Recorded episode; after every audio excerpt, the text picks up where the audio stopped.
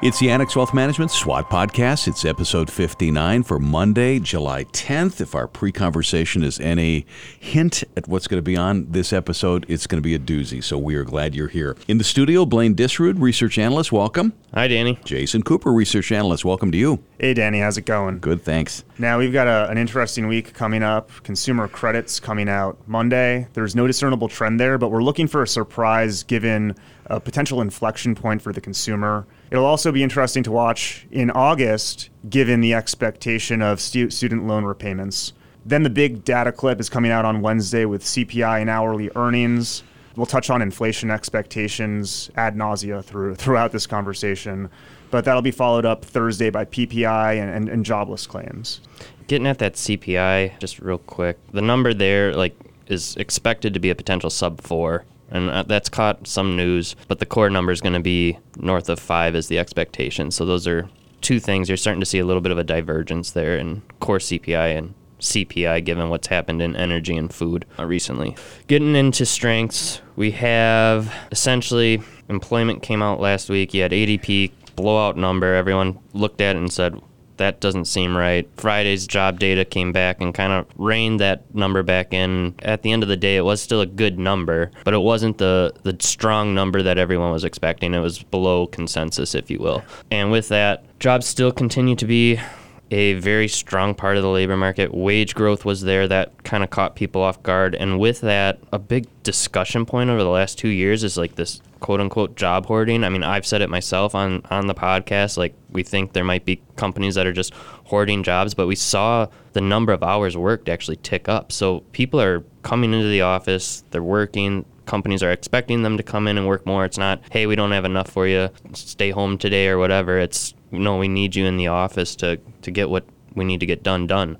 So that all pushed and continued to push rates higher a bit with the idea that the Fed may need to continue to hike rates, which we'll talk about. We don't necessarily think is the right thing, but that's essentially what we saw last week and, and, and some it, of the strengths. It wasn't just the quantity of labor, too, right? It was the price of labor. So wage rates were stable at 4.4%. The expectation was that they would have further decelerated. And that just supports the idea that there really is maybe a deficit of certain types of labor in the economy. Yeah, because you look at that and you say, okay, people worked longer, more people employed today, but productivity isn't all that great. Like there's this missing link of getting actual output from all the people that are employed right now. We're not seeing this robust growth come through. It's We've talked about rolling recessions. It's kind of a quasi odd market right now with what we got going on from what companies are actually producing to who's all working and so forth. So there's a, a bit of a disconnect. And then speaking about that rolling recession, a year ago we were talking about the housing market decelerating and, and certain other areas of the economy. You know, inventory was being destocked, durable goods orders were starting to roll over. Now we're seeing certain parts of the economy, namely housing, reaccelerate. With that too, you got a bit under oil last week. Like we've seen right around that mid 60 to upper 60 range seems to be a good floor for oil right now. You've had OPEC cut several times this year from production standpoint, and they're actually following through with that. We've got a number of areas of the market that have found a floor or seem to be doing well. Employment, obviously, in the labor market is one of them, and then also housing seems to have come back online, and then some of the commodities seem to have finally found that bottom, if you will. Not to get ahead of ourselves with weaknesses, but we always talk about how monetary policy is a prospective weakness given high rates and the impact that we might see on the banking system. But you look at the other side of the coin, you know, you have the, the monetary policy and fiscal policy. And Blaine and I were crunching some numbers before the podcast started. When you think about 2021, when we saw Biden and, and some of the stimulative policies, right, when he got in and in office, the federal deficit was massive. I think we were running almost $3 trillion. And as we got into 2022, we had a roll off because we weren't continuing those extraordinary transfer payments that we saw during the COVID period. And as a result, the deficit shrank. And Biden is describing that as Bidenomics. You know, we're cutting the deficit. But now, on a year over year basis, this is at least through the first quarter of 2023, the deficit's starting to expand again. Just part of that is tax receipts coming down, but fiscal expenditures are also inflecting higher. So we saw $700 billion on a year over year basis injected into the economy via fiscal stimulus. And part of that's going to be higher Social Security payments because a lot of our non non discretionary spending is inflation adjusted, meaning if you have a 9% increase in inflation in 2022, your COLA, so your cost of living adjustment for, for Social Security, is also going to go up by 9%. But the end all be all is a massive increase in the budget deficit. And yeah. that's money injected right into the consumer's pocket. A form of stimulus in it essence. Is. Getting into weaknesses, tighter monetary policy, with that strong labor market, you've continually are seeing this higher for longer, right? We've talked about that, we've mentioned it, and we're getting more and more news about it again. Fed might hike you know, one or two times. Right now, the expectation is one and a half hikes through the rest of this year. So people are teeter tottering on one or two, right? Like essentially one is there. Right. It's just a matter of does the economic data hold for what the Fed's looking at to cause them to go for a second time or even push that farther out into 2024? I mean, you can't say it won't happen because we've essentially the market's been wrong for the last nine months of what they've been pricing in for hikes. So that's a real threat, and most of that's coming from you know, Jason, I'll kind of hand this off to you. Is coming from real rates, right? Like inflation expectations have been honestly anchored to a degree. Very well anchored towards 2.2 to 2.3. You can say the Fed, to a degree, has accomplished their mission. They're telling the markets that they are going to be sufficiently restrictive, and the market is saying, well, over the next 10 years, we agree with them. We believe it. 2.2 some odd percent on the inflation expectations. And with rates rising, you can think of real rates as almost the plug figure there. They're at a cycle high, almost 1.8%. And we really haven't seen that since the beginning of the global financial crisis in 2008. That's the last time that you were able to earn a real rate of return of 1.8%. So you're being compensated for effectively saving your money in what's perceived to be a risk off asset. But where does the weakness come in? That if that is true and policy is sufficiently restrictive, you would expect to see duration assets like growth stocks, gold, even Bitcoin significantly declining and, and there, there's resiliency there. We've been describing it as, you know, the Sherlock Holmes, the case of the dog that didn't bark. Why are these assets strong despite where real rates are, where, where you can earn that real rate of return? And I think we'll get into that in our threats. What's coming off of the weaknesses, though, with that is you're starting to see JOLTS come down. That's been in a trend. There are other pieces of the economy that are getting impacted by this monetary policy. It's just, it's not necessarily what we as a country maybe should be focusing on when we're trying to get inflation under control. We're like attacking inflation from the wrong aspect, if you will, um, with monetary policy instead of fiscal to a degree. And we'll dig into that later. But and the other area of weakness, when you see real rates that high and climbing, you would expect for there to be somewhat of a bid under the dollar. In the third quarter of last year, the, the dollar peaked at 114, I think on a broad weighted basis, troughed maybe towards 102. I want to say the beginning of this year, right? The dollar yep. pretty much collapsed into the first quarter. And there hasn't been a bounce with real rates rising. The dollar continues to be weak and you're continuously hearing more and more about nations that want to price certain international trade items in non-dollar in non-dollars, whether that's uh, renminbi or some other form of currency. Should we move on to opportunities? Yeah, let's get cheery. So when we look at some of the opportunities that we're seeing in the markets right now, it's really looking at asset classes that aren't your typical ones. You're starting we're looking in some subsectors if you will. One of those is emerging market debt. Thought process behind that is a lot of the emerging market debt in the emerging markets and those economies are based off of natural resources. Like they derive their revenue and their economies are essentially benefiting from pulling goods out of the ground or pulling commodities out of the ground.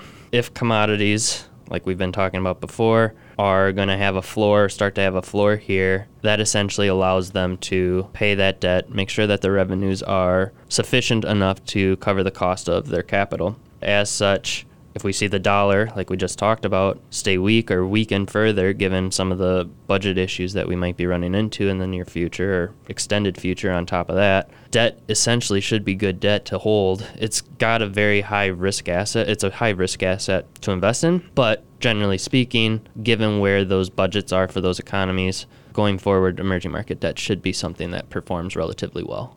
And speaking of the natural resource sector, we've been targeting specifically natural gas because the price just got so low that you started to see rig deployment decrease. So it, it got to a point where companies producing the resource were unable to profitably produce it and curtail their capital expenditures. And typically, when that happens, it's a bottoming process. We don't know if it happens now or a couple of months into the future, but at least on the supply side, there's a real impediment to further production increases. So, any positive surprise on the demand side, whether that's continued exports um, via LNG facilities or a colder winter, either domestically or internationally, could provide a real tailwind to natural gas price.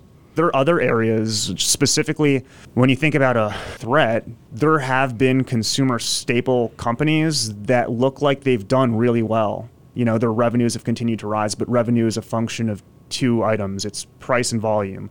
And despite volumes coming down, the companies enacted price increases in the back half of last year, and that's continuing to feed through the income statement. So you're seeing a real decline in the amount of goods sold, but it's not manifesting itself on the income statement. And the risk there is that if they lose pricing power in the back half of this year with inflation coming down, the income statement as you turn into 2024 starts to look less attractive. And a function of that is because your cost of goods, one, either could rise, right? And you, you can't pass that on to the consumer anymore. Or two, like we just talked about, you've seen wage growth, like from the operating standpoint of the company, they essentially are eating that cost, right? Like, and not able to pass that on to the consumer. So there's that, that inflection point where the consumer just can't continue to spend on those goods, or they, they shift down in what they're buying as far as the quality of the good that they're getting.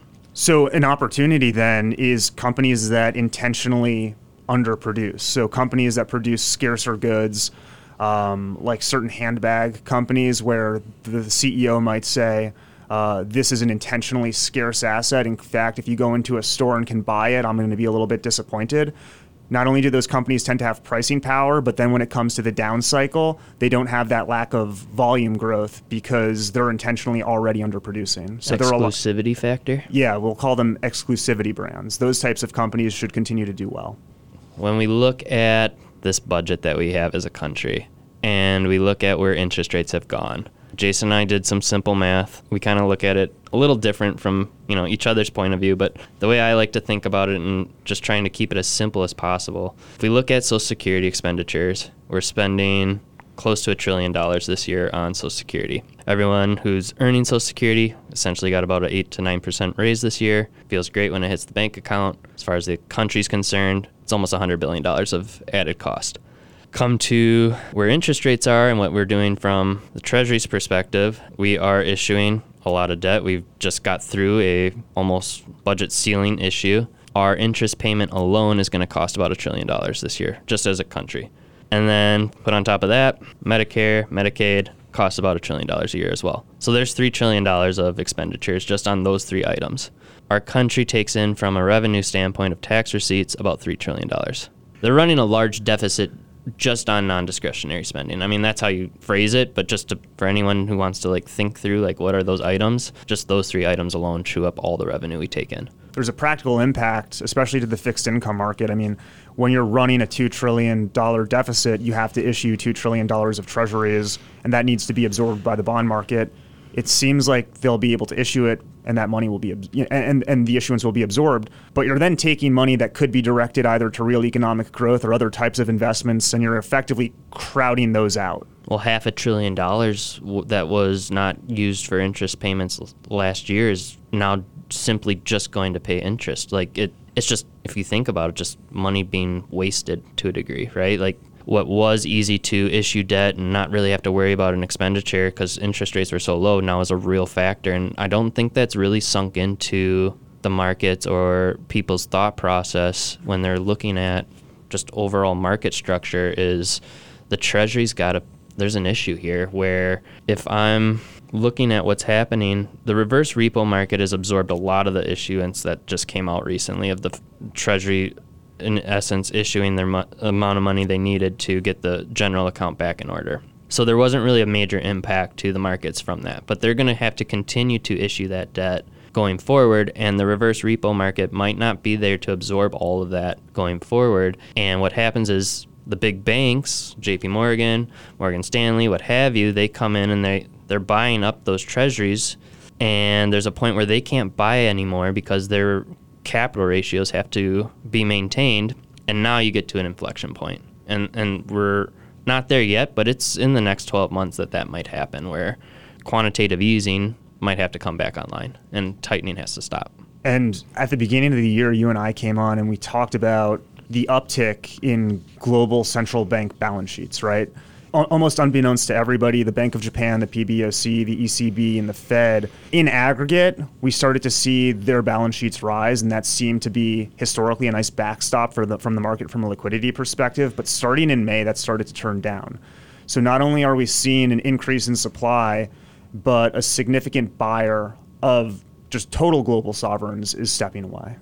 Yeah, and when you have that, what's going to end up happening is U.S. investors are going to have to essentially take that brunt of added issuance. And it's going to produce this situation where treasuries are going to be an attractive asset to a degree when you look at just, okay, it's the risk free asset, quote unquote. But there's going to be an inflation factor that might start come back coming back into the picture or it's just a simple debasing of the US dollar where it's like okay I could invest and get this return on this treasury but my dollars when I get it back and try and use it in the economy aren't going to be worth what they could have been if I'm buying foreign goods. So, in other words, when we discussed the earlier in the episode, the higher real rate at 1.8% because inflation expectations are so muted, the truth might be that the market is mispricing those inflation expectations, and, and therein lies the threat.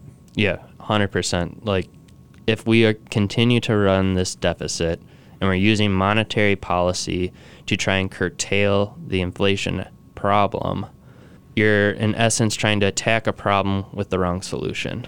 It could create this somewhat vicious cycle of reinvigorating inflation on the back half of it all. Let's roll around the room at the end of the show and talk about our headlines. Headline strength. There's a economic reacceleration coupled with fiscal stimulus. Headline weakness. Tighter monetary policy. Headline opportunity. Certain niche asset classes that we discussed. And our headline threat. Choose your own adventure with fiscal policy. Interesting stuff. It's the Annex Wealth Management SWAT podcast. This is episode 59, Monday, July 10th. Jason Cooper, research analyst. Thanks. Thanks, Danny. Blaine Disrood, research analyst. Thanks. Thank you, Danny. Annex Wealth Management LLC is a registered investment advisor. For more information about our firm, please visit annexwealth.com. The information in this podcast is for educational and entertainment purposes only and is subject to change without notice. The opinions expressed are those of the participants and don't necessarily reflect on those of Annex Wealth Management LLC. Information presented should not be construed as tax, legal, or investment advice, or a recommendation or a solicitation for the sale of any product or strategy. Listeners are encouraged to seek advice from qualified professionals to determine whether any information presented may be suitable for their specific situation. Investments involve risk. Neither Annex Wealth Management LLC nor its podcast participants shall be liable for losses resulting from decisions based on information or viewpoints presented on this podcast.